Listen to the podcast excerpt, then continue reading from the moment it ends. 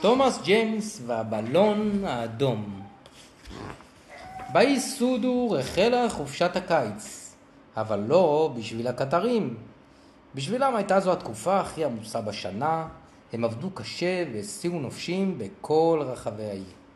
יום אחד שלח המפקח את תומאס הקטר לקחת משהו מיוחד מאוד מהנמל. מה מחכה לך שם? שאל פרסי הקטר הירוק. בלון, השיב תומאס. בלון של מסיבה? שאל פרסי בהתלהבות. לא, אמר תומאס, זה בלון מיוחד מאוד. הוא נשף והפליג לדרכו והשאיר את פרסי מסוקרן מאוד. תומאס נסע מהר ותוך זמן קצר הגיע לנמל. שם מילאו את הבלון באוויר חם. מתחת לבלון היה תלוי סל גדול ואנשים טיפסו לתוכו.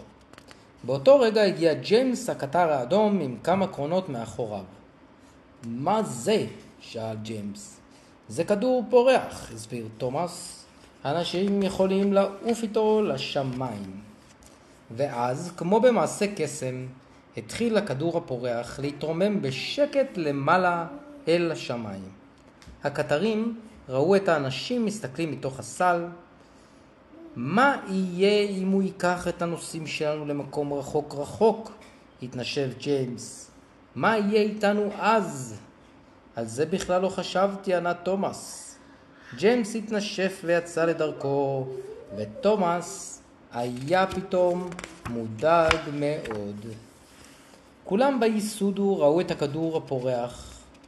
דונלד הביט בו כל כך הרבה זמן עד שכמעט התנגש בדגלס מאחור. זה סל מרחף עם אנשים בתוכו, צעק דונלד. מה עוד הם ימציאו? התפלא דגלס.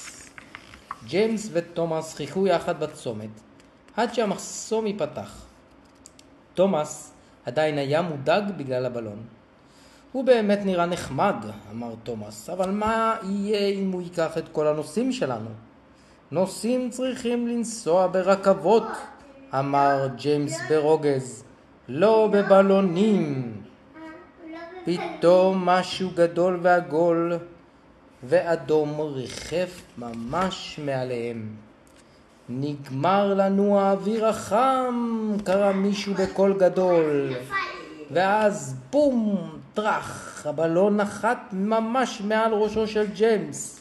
מרוב בהלה פלט ג'יימס סילון ענקי של קיטור, והבלון שוב התרומם באוויר.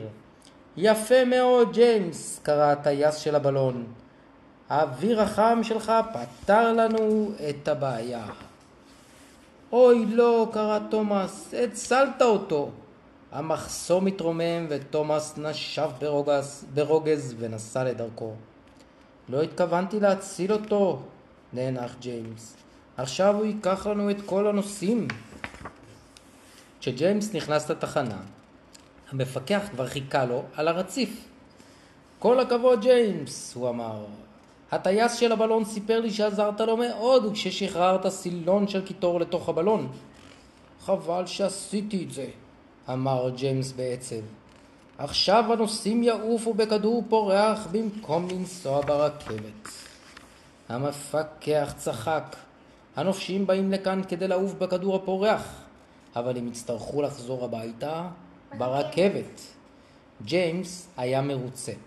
הוא צפר בשמחה ונסע לספר לתומאס את החדשות הטובות.